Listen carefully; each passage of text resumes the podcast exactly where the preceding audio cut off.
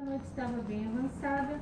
Uma certa devata com belíssima aparência que iluminou todo o bosque de Jeta se aproximou do abençoado. Ao se aproximar, ela homenageou o abençoado e, ficando em pé a um lado, a devata disse: Muitos devas e seres humanos já pensaram sobre bênçãos, desejando segurança. Por favor, diga-me qual é a bênção suprema. Resposta do Buda.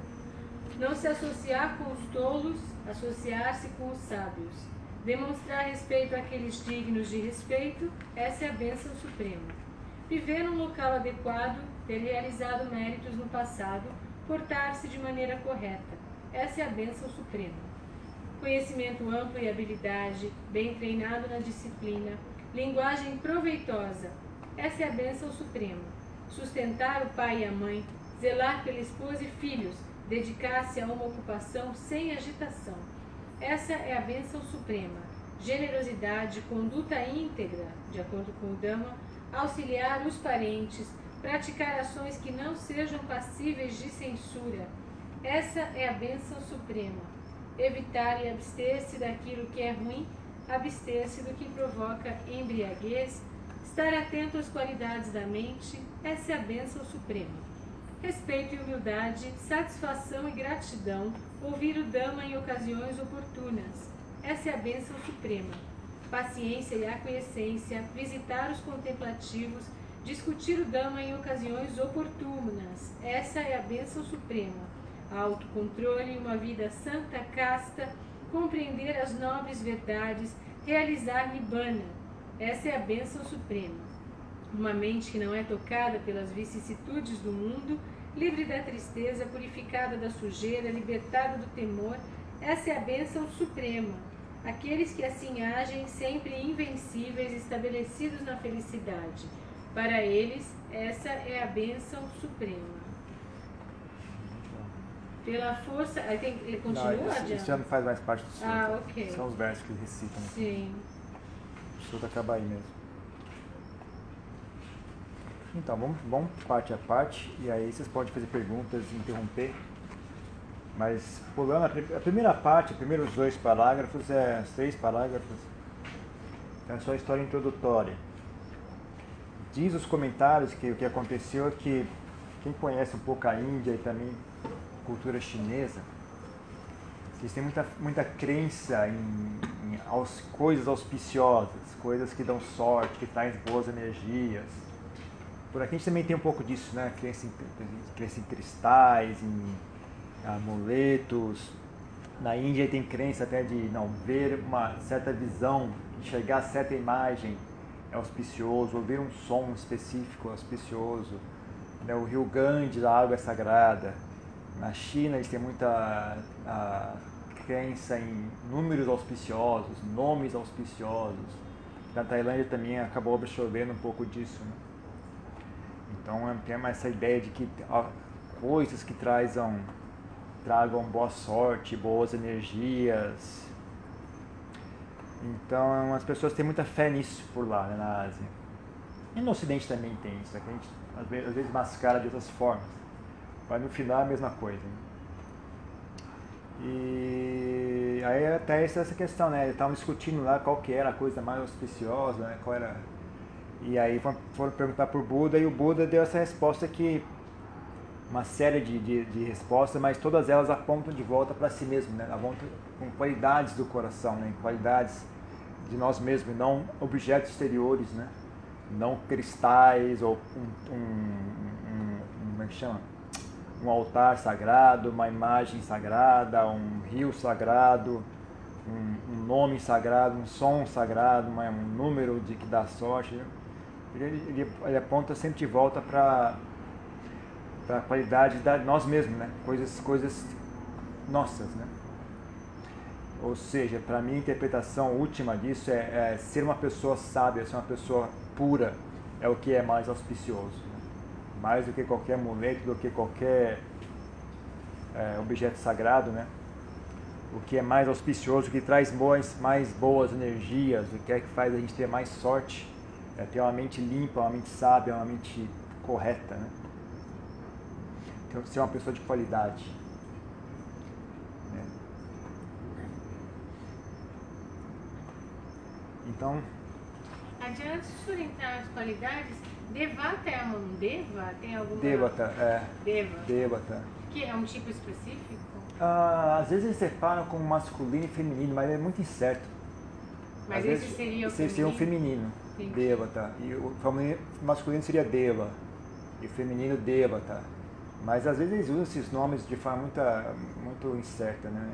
Já viu também usando como masculino. Não sei exatamente.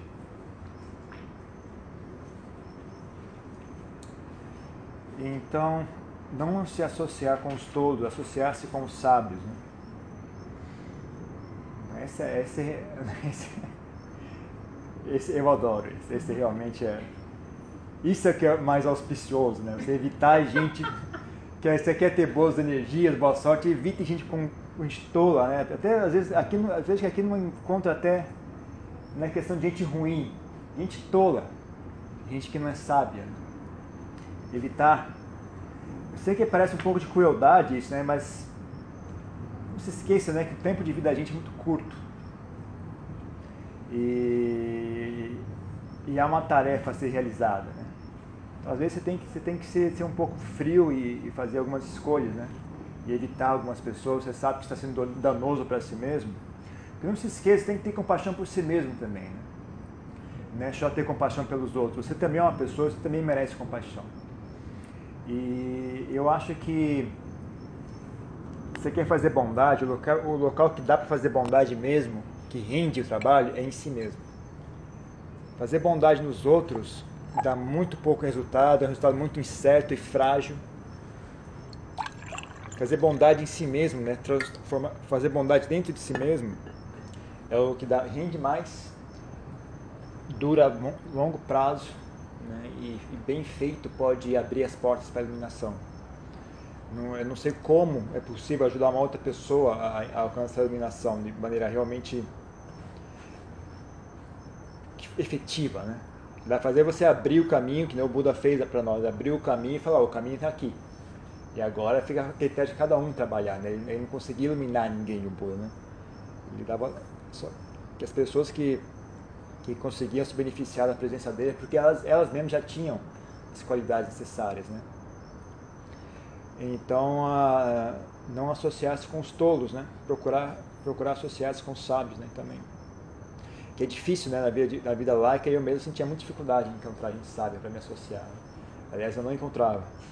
Aí eu virei monge. Mas ah, faça o que dê para fazer, né? Faça o possível demonstrar respeito àqueles dignos de respeito. Essa é a bênção suprema. Então, essa é uma coisa que a gente falta, que nos falta muito, né? Primeiro que a gente não encontra pessoas que a gente considere dignas de respeito, né? Difícil achar.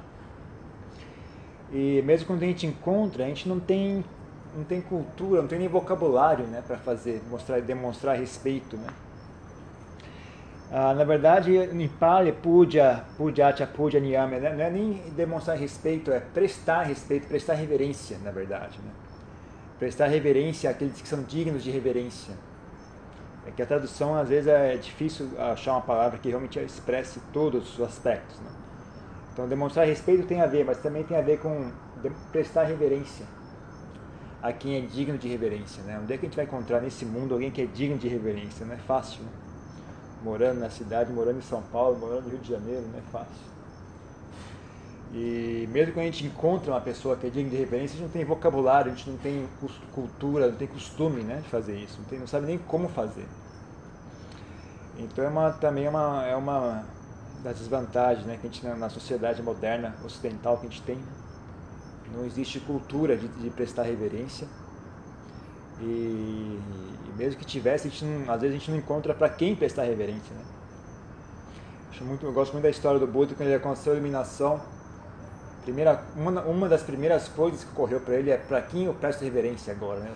Agora que eu, minha situação mudou, para quem eu posso prestar reverência, porque não é digno de mim viver sem prestar reverência. Né? Isso, é- isso é isso- que ele é o, olha que ele é o Buda, né? Isso é o, o tipo de pensamento que ocorre para um Buda, né? Não é digno da minha pessoa viver sem prestar reverência. Para quem eu presto reverência? Eu não encontrava ninguém, né? Ele fala, bom, não tem como, porque eu, eu tornei-me o Buda, né? Então, mas ele é bom, então eu vou prestar reverência a esse Dharma para o qual eu despertei. Ele, já que não tinha uma pessoa, um ser para quem ele pudesse prestar reverência, então ele prestava reverência ao Dharma. Ah, então entendo que, apesar da, da, cultura que a gente tem hoje em dia, na verdade, demonstrar, prestar reverência é uma, uma, uma atitude nobre, não é uma atitude submissiva ou de que demonstra fraqueza, fraqueza, né? É uma atitude nobre, é o tipo de atitude que um Buda possui. Na Tailândia, os filhos prestam reverência aos pais e às mães, né? no dia dos pais, das mães, qualquer ocasião especial que tem, eles prestam reverência, da mesma forma que a gente faz com a imagem do Buda, né? a gente presta reverência aos pés do pai e da mãe, ah, lava os pés do pai e da mãe, da massageio, tem toda um, uma cultura né? de prestar reverência ao pai e à mãe. Os professores na escola também, não, não se prostam, mas eles fazem né, esse gesto e tal. Quando chega na escola de manhãzinha cedo, tal, com o professor, com a professora pessoas mais velhas, tem sempre uma deferência com as pessoas mais velhas. E no último caso, a gente pode, né, se a gente é budista, a gente pode ter uma imagem do Buda em casa, a gente presta reverência para a imagem do Buda, para uma foto de um mestre que a gente respeita, né? Porque é um ato saudável. Isso ah, fomenta qualidades mentais saudáveis.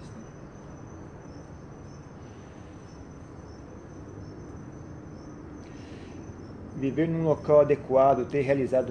Viver num local adequado é escolher o local onde a gente mora, né? Procurar um, um local onde que não. onde tenha.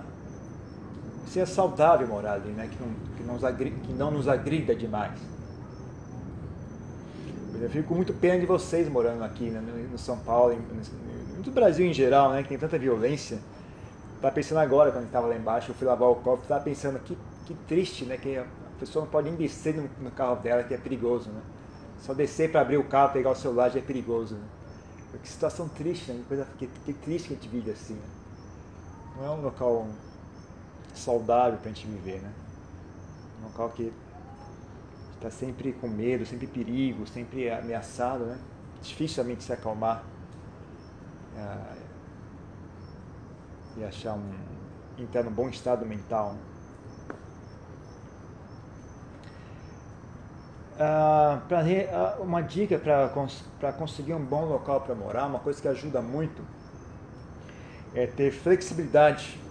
Flexibilidade vem de ah, frugalidade, saber ser frugal, ajuda muito. Um dos maiores motivos pelos quais a gente vive na cidade grande é porque a cidade grande oferece prazeres sensuais. É, na verdade é só isso que a cidade grande oferece, prazeres sensuais. Né?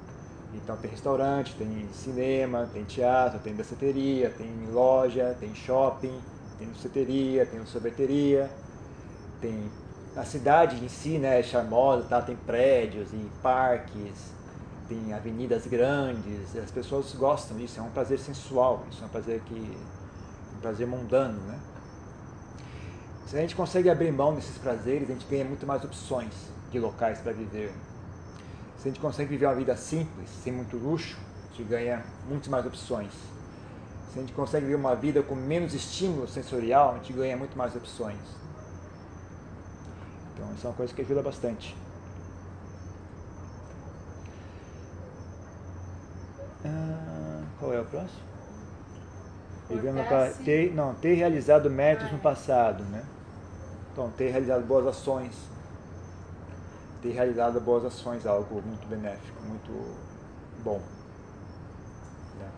Isso nutre a sua psique, né? Eu, eu, lembro muito bem de boas, boas ações que eu, que eu cometi no passado e é algo que é, dá um ajuda a melhorar a sua autoestima, né?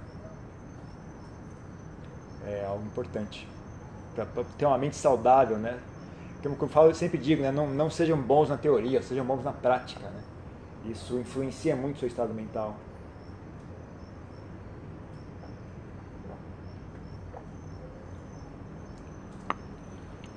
Então leve seus bons atos à prática, não fique só na teoria.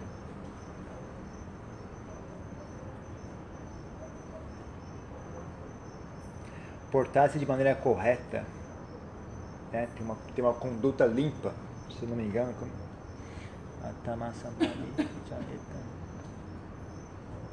Samapani. É, uma conduta correta, tá certa a tradução tem uma boa conduta, né? uma conduta limpa, uma conduta correta. uma conduta da qual você não precisa é, ter vergonha. Uma das reflexões que os monges fazem frequentemente é, é meus amigos, meus, meus, sábios, pessoas que são sábias, criticariam meus atos. Né? A gente investiga, a gente lembra né? o que, é que eu fiz ultimamente, nesses últimos dias, qual foram, o que foi que eu fiz. Uma pessoa sábia criticaria os meus atos. Né? A gente imagina, né? Como a gente, às vezes não tem uma pessoa sábia por perto 24 horas por dia. E uma pessoa sábia também não tem essa tendência a ficar criticando tudo que a gente faz, né? Mas a gente tem que imaginar, né? Se uma pessoa sábia estivesse presente durante esse, esse evento, né? ela me criticaria e me elogiaria. A gente tem que investigar a sua conduta, né? E melhorá-la, né? Evitar atos que você não teria coragem de fazer na frente de outras pessoas né? atos que você, são, você sabe seriam criticados por pessoas sábias, né? atos que até seriam elogiados pelos tolos, mas os sábios criticariam. Né? Então você evita esses atos, evita essas formas de conduta. A Jean, e como fica nesse, nessa, nesse quesito do que os nobres censura, censurariam os pensamentos? Aqui então, aqui é atos. Pensamentos é outra história. Tá não, não use uh, essa questão de moralidade para ah, trabalhar com pensamentos. Isso é, isso é cristão, eu sei, mas uh, não, não é, eu não acho que seja uma boa ferramenta. pensamentos você usa sabedoria mesmo. Você usa sabedoria, você usa samadhi, mas sila é, fica só nos atos e fala. Porque senão isso dá um angu, dá uma bagunça geral. Muita culpa, pensamentos né? são muito sutis e muito, muito efêmeros e muito uh, esvoaçantes, né? são muito difíceis de controlar. Então, para você controlar os pensamentos, limpar os pensamentos, você tem que ganhar qualidade. Sua mente tem que ganhar qualidade. Só usando a disciplina não, não funciona. A questão de disciplina e moralidade. Não, e, por exemplo, aqui é para você ter vergonha mesmo. Você fazer um ato e falar, puxa, isso aqui é algo sujo, isso é algo feio, uma pessoa sabe me criticaria você sente vergonha, né? que em Pali chama Hiri Otapa. É medo de fazer maus atos e ter vergonha de, de ter cometido maus atos. Né? Mas não faça isso com seus pensamentos, que você vai ficar maluca. Não dá certo.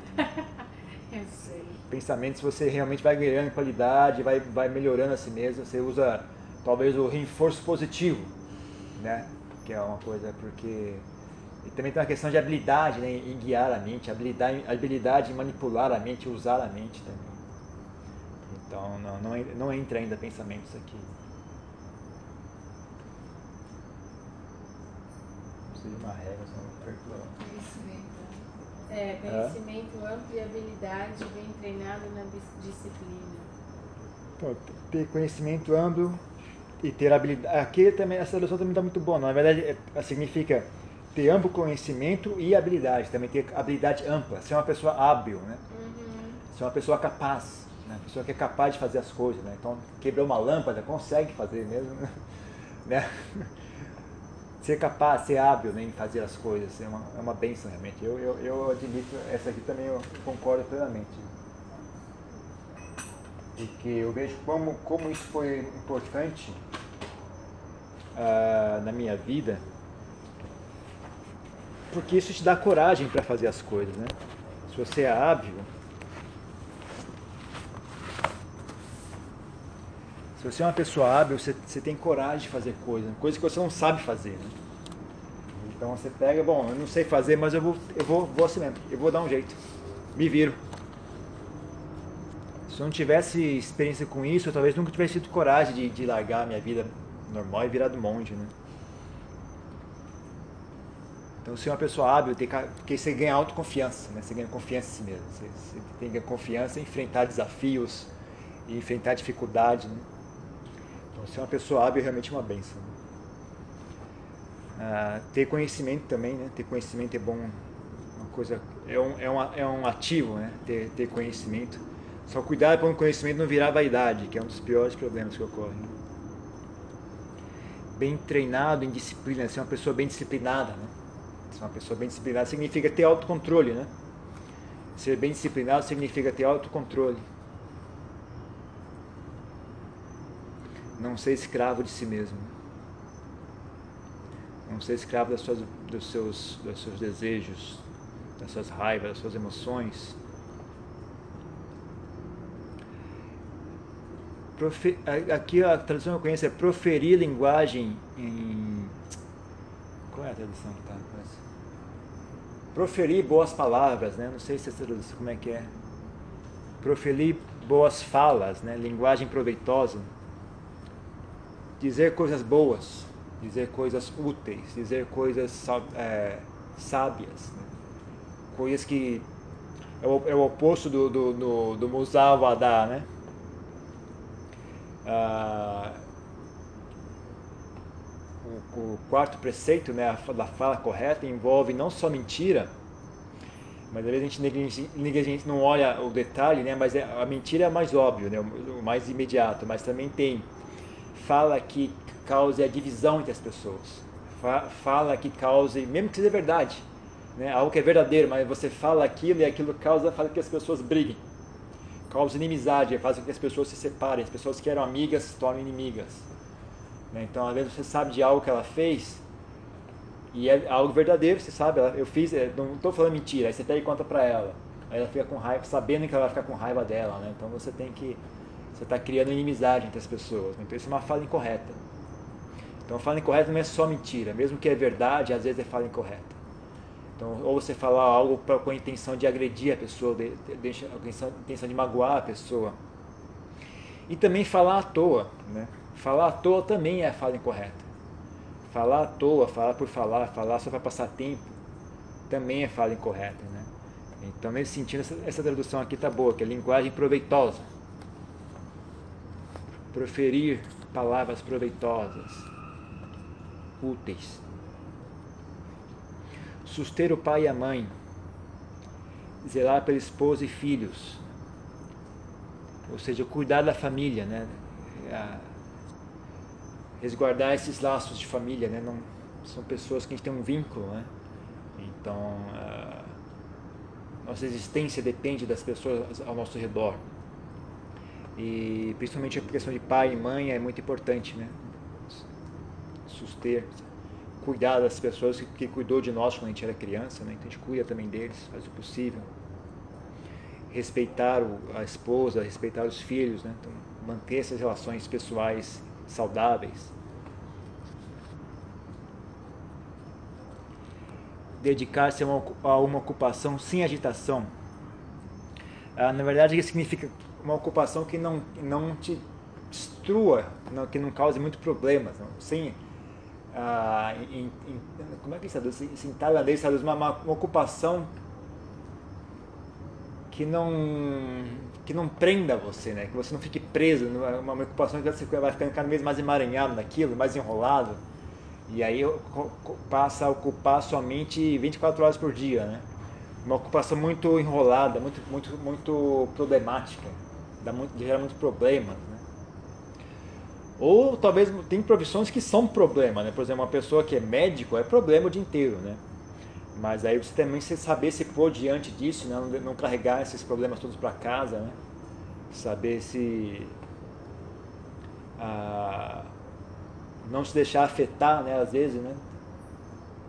Mas se possível uma, uma ocupação que não gere muitos problemas, não gere muitas preocupações uma, uma ocupação que você volte para casa e, e tenha a mente lim, livre, né? não precisa se preocupar muito. Né?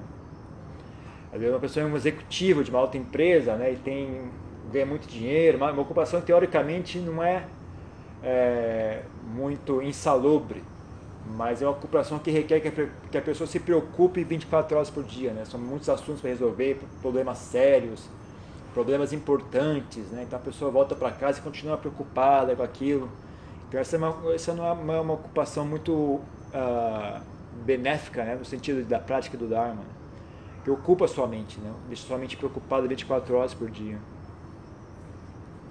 Então tem uma ocupação simples que não, que não gere muitas preocupações.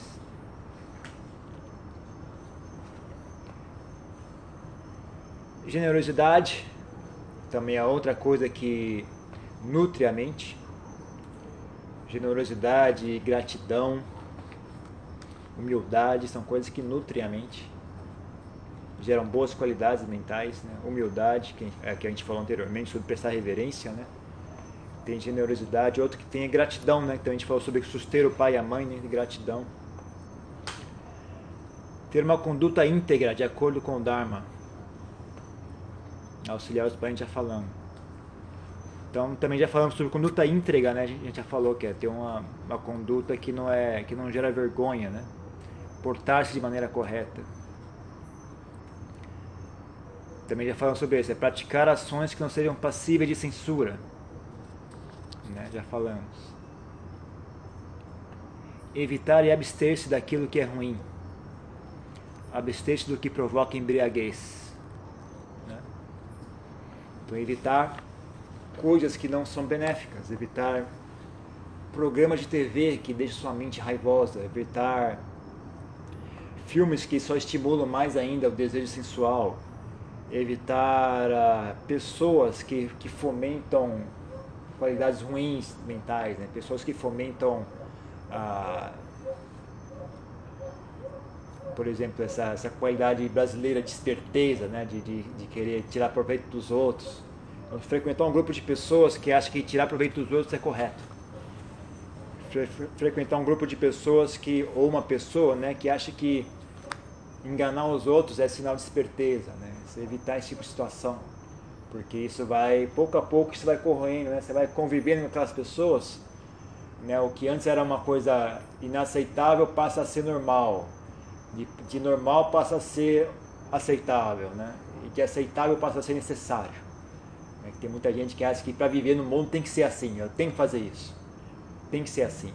Então, no começo até a pessoa, ah, isso aqui é inaceitável, mas aí com o convívio, você ouve aquela conversa todos os dias, né, aquela, aquela, aquela linha de raciocínio está tão presente que aí você, bom, é, é, normal, as pessoas são assim mesmo. De normal passa a ser bom, é, tem que ser assim mesmo, porque isso é assim que é, isso chama ser esperto, né? E de ser esperto passa a ser obrigatório. Né? Tem que ser assim. Então, você evitar, evitar ah, aquilo que é danoso. Situações, pessoas, substâncias químicas, filmes, shows, o que for danoso. Se for um filme que é benéfico, então vá assistir. Se é um programa de TV que é benéfico, assista. Se é uma, uma conversa que é benéfica, ouça a conversa, participe da conversa. Né? Mas então saiba avaliar, avalie o que é que estão fazendo com a vida de vocês porque, de novo, né, o tempo é curto. O tempo é curto. Escolham bem. Engraçado que essa, é, a esperteza é uma degeneração da inteligência, né? A pessoa inteligente, né? Aí ela pode fazer algo bom para ela que ninguém saberia, né? Aí mas falta base moral, né? E aí mistura um pouquinho, né? A pessoa até se orgulha de ser esperto, né? É. Como se orgulharia de ser inteligente. Inteligência é uma, é uma redução, inteligência é uma redução da sabedoria. Esperteza é uma redução da inteligência. É, é redução da redução. É. E aí é uma. É, é, é que é você, você reduzir a sua, a sua visão né, do que é que você está fazendo, né? quais são as consequências do que você faz. Né? Então, sei lá, por exemplo, eu quero ter luz, então eu pego a vela e boto bem aqui. Aí ilumina. Né? Então fala, ah, eu sou, ganhei, eu sou esperto, ganhei uma, uma luz, só que aí vai pegar fogo nisso aqui, né? Ah, já não está tão esperto assim, mas dentro, desse, desse limite aqui está esperto. Quando você aumenta o limite um pouco mais, você vai, ah, na verdade não é tão esperto assim, na verdade é burrice. Então o brasileiro, o brasileiro ele é muito esperto, mas essa é a burrice dele, né? Porque quando eu tava falando com meu, quando eu fui visitar meu irmão, estavam meus primos lá, eu tava contando para eles, né, como é que é na Nova Zelândia, né, a experiência que eu tive lá. E vendo, né, como é que as pessoas sendo honestas, a economia do país rola muito mais fácil, né? Negócios são mais fáceis de realizar, muito mais fácil fazer negócio. Né? Você liga para a pessoa, fala, ó, oh, entrega para mim aqui, eu te pago amanhã. O cara entrega, fecha e o negócio está fechado, né? Com uma, com uma ligação está fechado o negócio. Entrega que eu te pago amanhã. Fechou. Você vendeu, né? Vendeu o produto. Porque você entrega e o cara te paga mesmo, no dia seguinte ele te paga, no dia seguinte, semana seguinte ele te paga. Aconteceu conosco lá, né? A gente estava comprando um piso de madeira para colocar numa cabana que a gente estava construindo. E aí deu, deu mal entendido, o cara que instalar o piso vinha amanhã. E a gente só ia comprar o piso na segunda-feira. Amanhã era sexta-feira, o cara vinha na sexta, que era o dia seguinte. Né? A gente falou, e agora? O cara está vindo aí e o piso não está aqui. A gente, vai, a gente não tem como pagar isso agora, porque a pessoa que vai pagar, você vai estar na segunda-feira, te enrosco lá. Né? Aí o, o abade do monastério falou pra mim, ah, bom, liga lá e pede pra eles entregar, a gente paga na segunda. Eu falei, você tá doido, né? tá maluco? Ele falou, não vou fazer isso, né? vou passar essa vergonha. Eu não, pode ligar, não, não, ninguém vai fazer isso, não. Liga. Ok, o cara mandou ligar, eu vou ligar, né? Aí eu liguei, né? Então, sabe o que é? O cara vem amanhã, amanhã você vai, você vai poder pagar na segunda-feira. É quinta-feira, imagina, quinta-feira. Você entrega amanhã, a gente paga na segunda, pode ser? Pode. O cara entregou mesmo. O cara entregou, não dei nada, não dei cheque, não dei nada, só dei minha palavra. Só liguei pro cara, ó, liga aí. E o cara nem me conhecia, era uma empresa que a gente não tinha feito negócio antes. Só falei, ó, segunda-feira eu te pago. O cara, ok. E aí recebeu a cara, a gente pagou segunda-feira, né? E olhando pelo ponto de vista do cara, vantagem, que ele fechou o negócio, ele vendeu o produto. Né? Então, quando as pessoas são honestas, então você tem muito mais oportunidades. Tem negócios que só é possível porque as pessoas são honestas, que depende das pessoas serem honestas para existir. Né? Então, tem negócios no Brasil que você não encontra, né? tem atividades econômicas que não tem como fazer no Brasil. E mesmo as que tem, para fazer uma atividade econômica no Brasil, se gasta 100 mil reais. Num país onde as pessoas são honestas, você gasta 30. Né? Então, é, essa esperteza brasileira, na verdade, é uma burrice. É uma forma peculiar de burrice. Nesses países, né, nessas, nessas culturas, né, as pessoas entendem que, que ser esperto significa cumprir o meu dever. Né? Aqui no Brasil a gente acha que ser esperto é não cumprir o meu dever. Isso é minha, minha, minha esperteza é essa. Né? Se eu não cumpro o meu dever, eu estou levando vantagem. Né? Quando na verdade você está fazendo papel de otário, né? você está fazendo papel de burro. Você está minando ah, aquilo que sustentaria o seu bem-estar.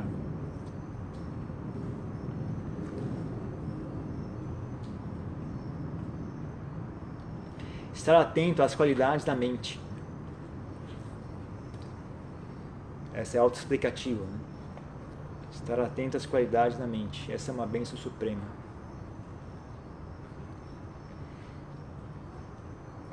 Respeito e humildade, também já falou anteriormente. Dois valores que hoje em dia não existem mais. Né? Ninguém, crianças são, são educadas o, o, oposto. Né? Quem está falando ser esperto, ser esperto é ser boca suja, ser esperto é brigar, discutir, ser esperto é ser vaidoso e arrogante, né? Facebook que o diga. Então essa é a nossa esperteza, mas o Buda falava né, que isso é uma benção, né? Ter, ser respeitoso, ter ser humilde, estar satisfeito, ter gratidão. Né? Gratidão também chegou aqui. Também outra coisa né, que a gente ensina as pessoas a não estarem satisfeitas. Né? Você nunca pode se satisfazer. Tá sempre tem, tem, desejando mais, buscando mais. Né? As pessoas acham que isso é um modo de vida, né? Buscando mais e mais e mais, nunca se satisfazer. As pessoas elogiam isso, né? Valores modernos, valores ocidentais, mundiais, né? Valores mundiais modernos. É útil realmente, útil para ganhar, para ter sucesso no mundo material, mas em termos de praticar o caminho para a iluminação não é muito útil, não. Ouvir o Dharma em, em ocasiões oportunas, né? Também é uma, é uma das bênçãos que, que em ser monge, né? Que a gente tem muitas oportunidades, né? Está num ciclo de pessoas que faz só isso, né? É a principal atividade desse, dessas pessoas, né? Então a gente tem sempre a oportunidade de conversar, tem, esse é um assunto que está latente, né? 24 horas por dia, né? E a gente tem acesso a professores, acesso a grandes mestres, né? Mesmo os demais ah, pessoas que moram no monastério estão sempre interessados no Dharma. Então, você sentar pra, com alguém para conversar sobre Dharma é sempre um assunto bom, né? É sempre está sempre ali disponível, né? Então é realmente uma benção. Então nosso quem é leigo então buscar, né? Buscar essas oportunidades, né? Então valorizar o grupo de praticantes, né? Então que seja aqui no Rio de Janeiro, em São Paulo, onde quer que seja. Né? Ah, se der o trabalho de sair de casa, ir até o local, encontrar as pessoas, né, ouvir uma palestra, discutir o Dharma, ah, é, é, é uma bênção suprema, né? Ter a oportunidade de discutir o Dharma, né? encontrar, não fazer só isso pelo Facebook, mas se encontrar pessoalmente e conversar sobre o Dharma, discutir.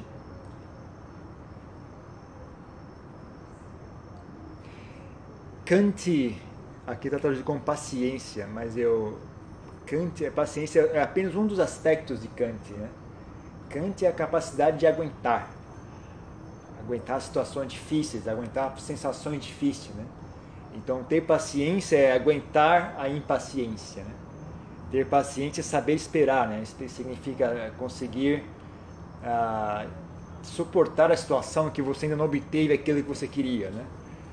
Então você quer ser atendido do banco, né? mas tem que esperar até a sua vez na fila. Então você tem que ter paciência. Então, paciência é suportar um desejo, né? suportar um desejo não, não atendido. Né? Mas Kant é um pouco mais longe do que isso. Kant também tem a ver com aguentar sensações físicas desagradáveis, aguentar sensações mentais desagradáveis, aguentar situações exteriores desagradáveis. Né? Então, talvez você tem que saber, ser capaz de aguentar as situações é uma benção, né? Ter resiliência. Ter resiliência. Aqui ciência, o que, que significa aqui ciência? Ah, Soba, aqui essência. Aqui essência. O que, que significa É. isso? Concordância. Concordância. Concordância. Concordância. Ah, Aqueceu, concordou. visitar os contemplativos. É realmente é muito, muito útil né? ter a oportunidade de fazer contato com pessoas que, que vivem um estilo diferente do nosso, né? Porque eles têm uma visão de vida diferente, têm uma atitude para com, uma vida diferente, têm uma forma de lidar com problemas diferente. Então, então fazer contato né, com essas pessoas é importante também. Tá falando de, dos monges aqui? Sim, mas com maneira mais. Aqui, tá- de, de- de propósito, ele, ele, ele usou uma palavra bem genérica, né? Samana. Então também os monges. Os monges são samanas. Mas ah, em geral, né? Em geral, pessoas, até pessoas que são eremitas, pessoas que são. qualquer forma de, de pessoas que, que renunciam à vida laica, à vida, à vida mundana e se, se dedicam a uma, uma prática espiritual mais intensa, né? Pode ser um yogi, um samana, um sadhu, o que for, né? Mas no caso do budismo seria os monges, ou, mas existe também a tradição de, mesmo na Tailândia, tem tradição, tradição de rishis, né? Rishis, aqueles... Existe. É, na, na Tailândia tem isso, né? Mas qual é a diferença? Eles... Eles não têm uma regra monástica específica, Entendi. mas eles vivem isolados da sociedade. Se isolam na floresta, na montanha, mas não seguem uma regra monástica específica. Então tem uma prática que é incerta, depende deles. Eles fazem a própria regra deles. Então você não sabe o que esperar muito deles. Né?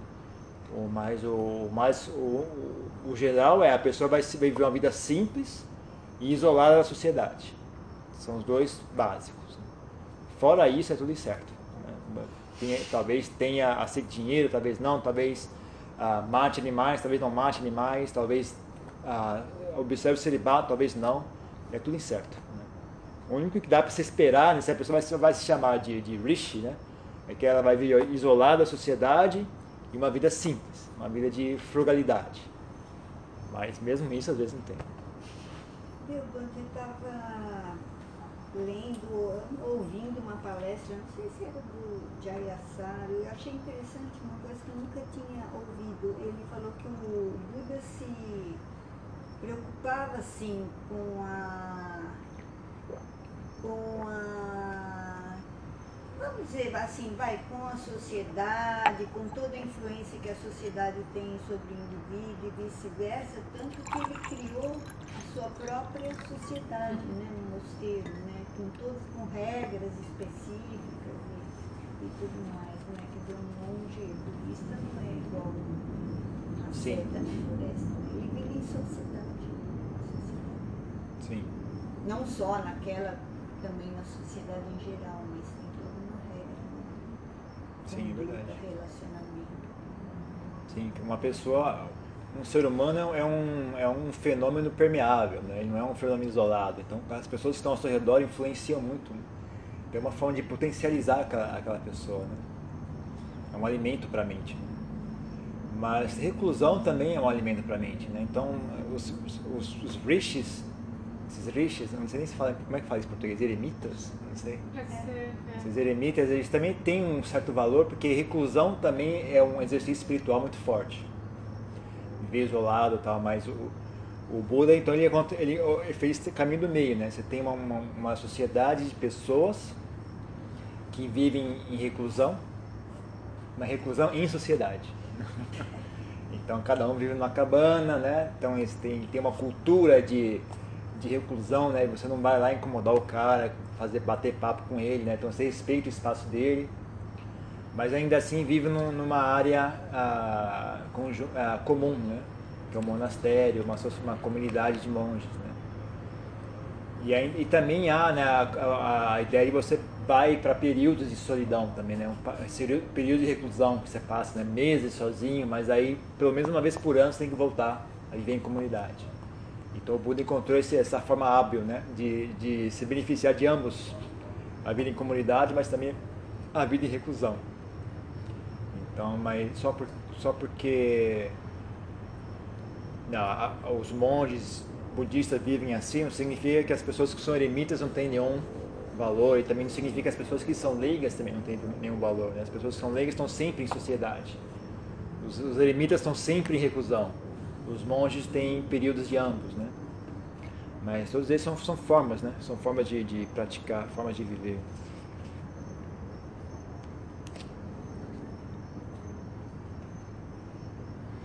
Mas como a maioria das pessoas é, vive em sociedade apenas, né?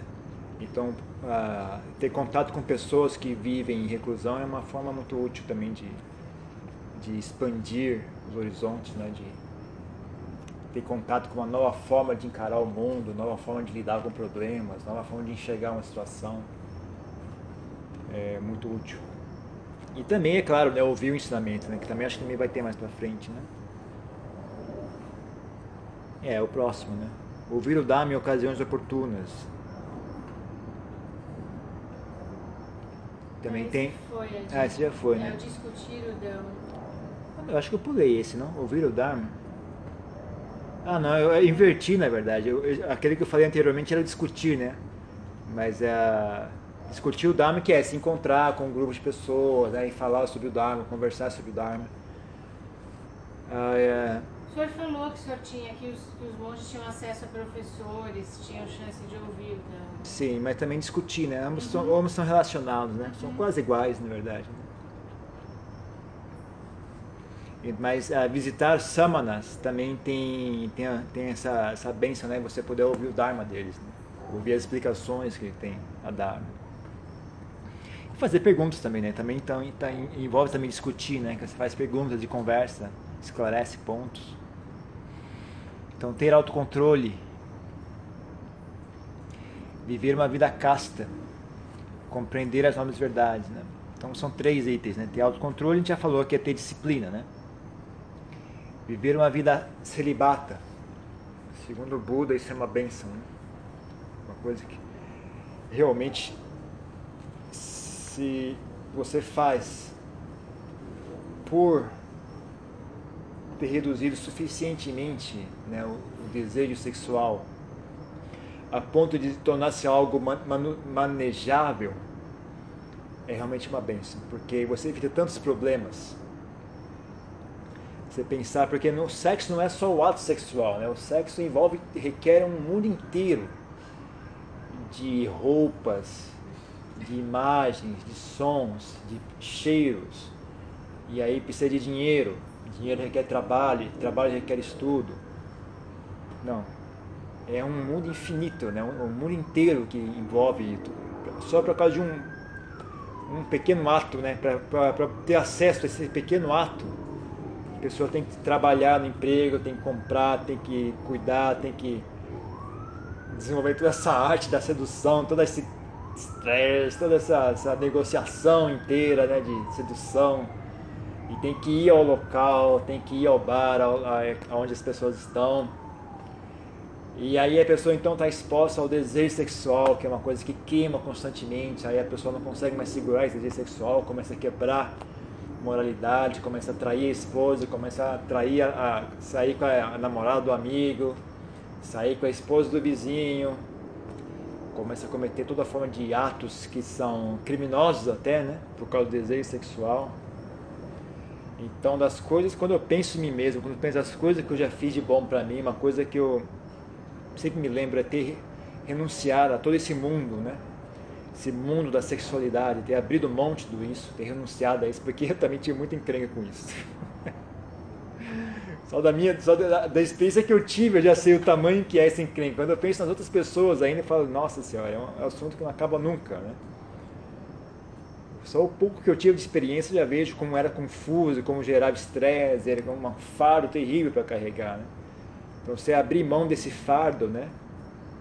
É uma benção.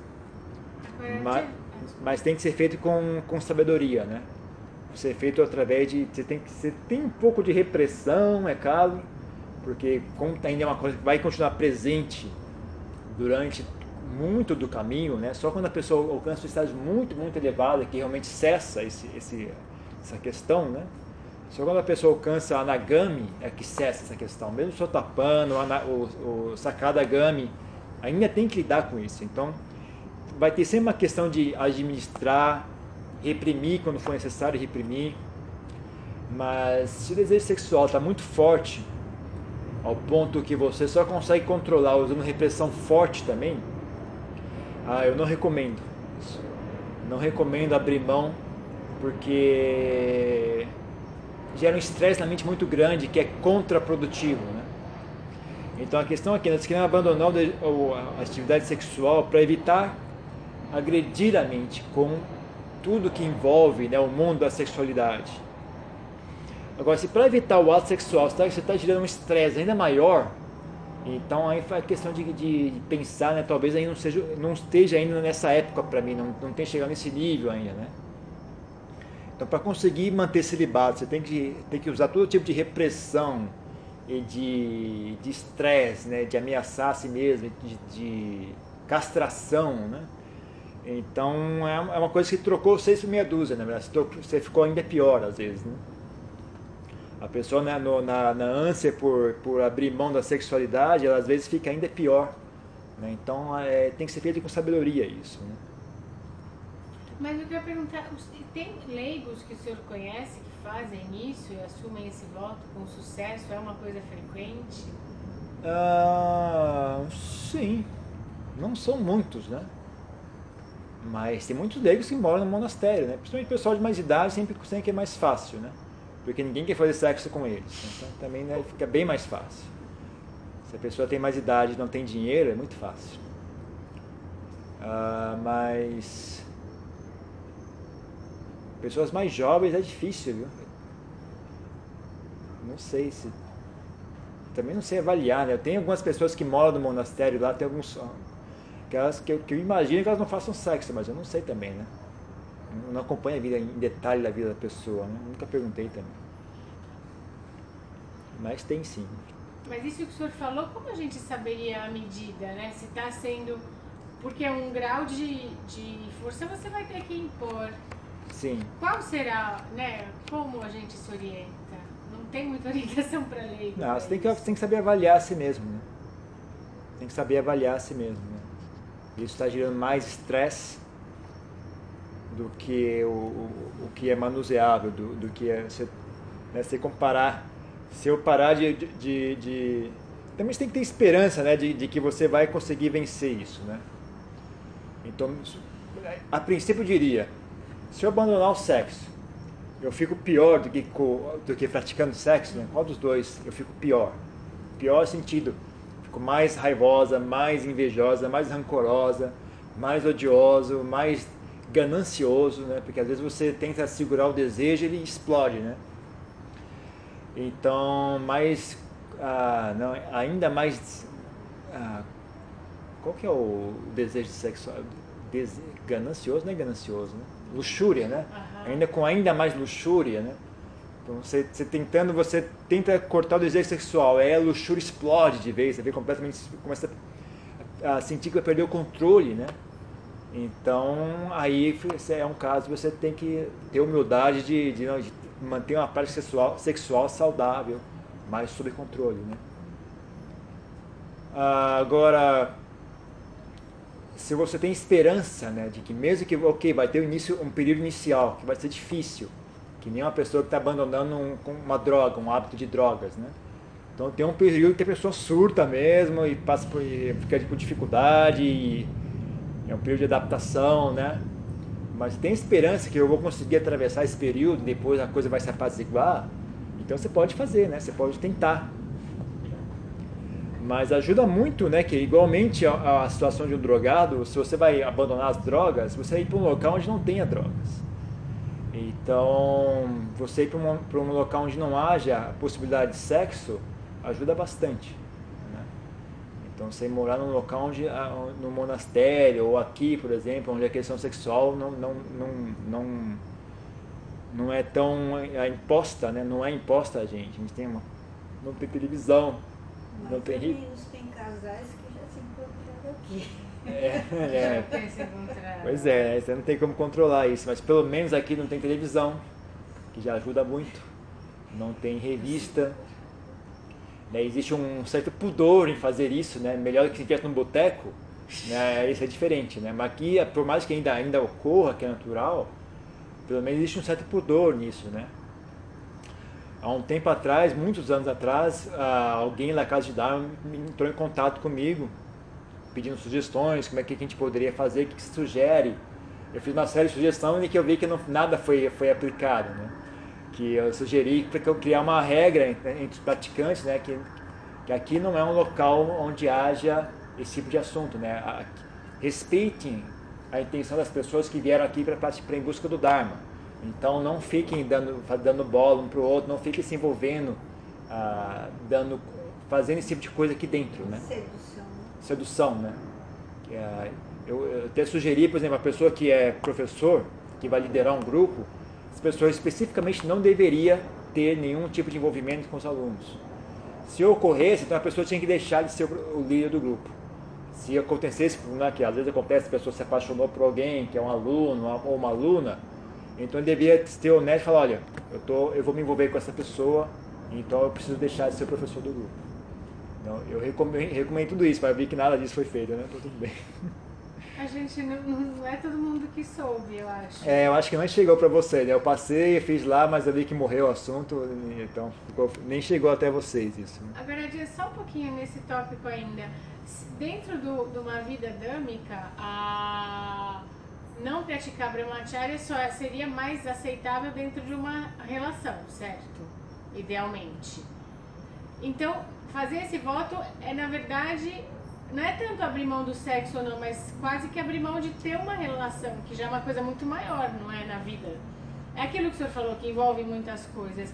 Porque uma, uma coisa é você falar, ah, eu vou abrir mão do sexo, mas talvez para nós a gente tenha que pensar que é, que é muito maior e muito mais libertador, que não é só você vai abrir mão de ter momentos de sexo, mas você vai abrir mão de, de ter uma, um penduricalho imenso na sua vida, né?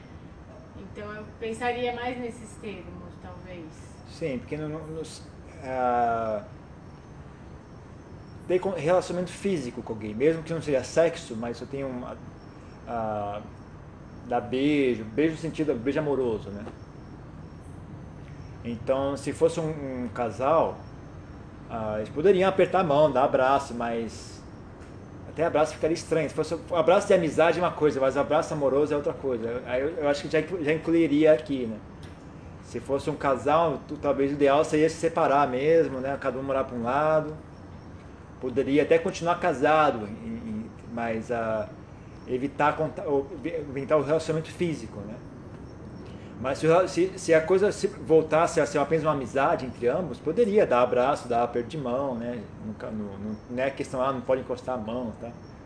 Mas é questão, ah, você tem que sentir, né? Isso tem sensualidade nesse abraço, né? Então você está abrindo mão de sensualidade, né?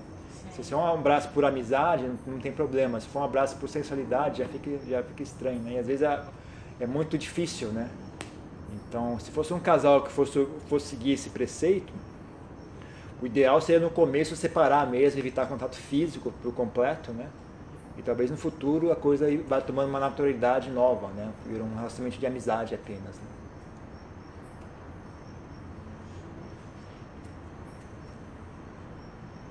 Então, compreender as novas verdades, né, uma bênção suprema, que significa alcançar a Nibbana, que já é outro, é realizar Nibbana. Então todos eles são, são daqui para frente, se não me engano, é tudo diz, diz respeito à realização de Nirvana. Né? Então, compreender as novas verdades e realizar Nibbana. Uma mente que não é tocada pelas vicissitudes do mundo, né? que é uma mente que já transcendeu o mundo. Livre de tristeza, purificada de sujeira, liberta do temor.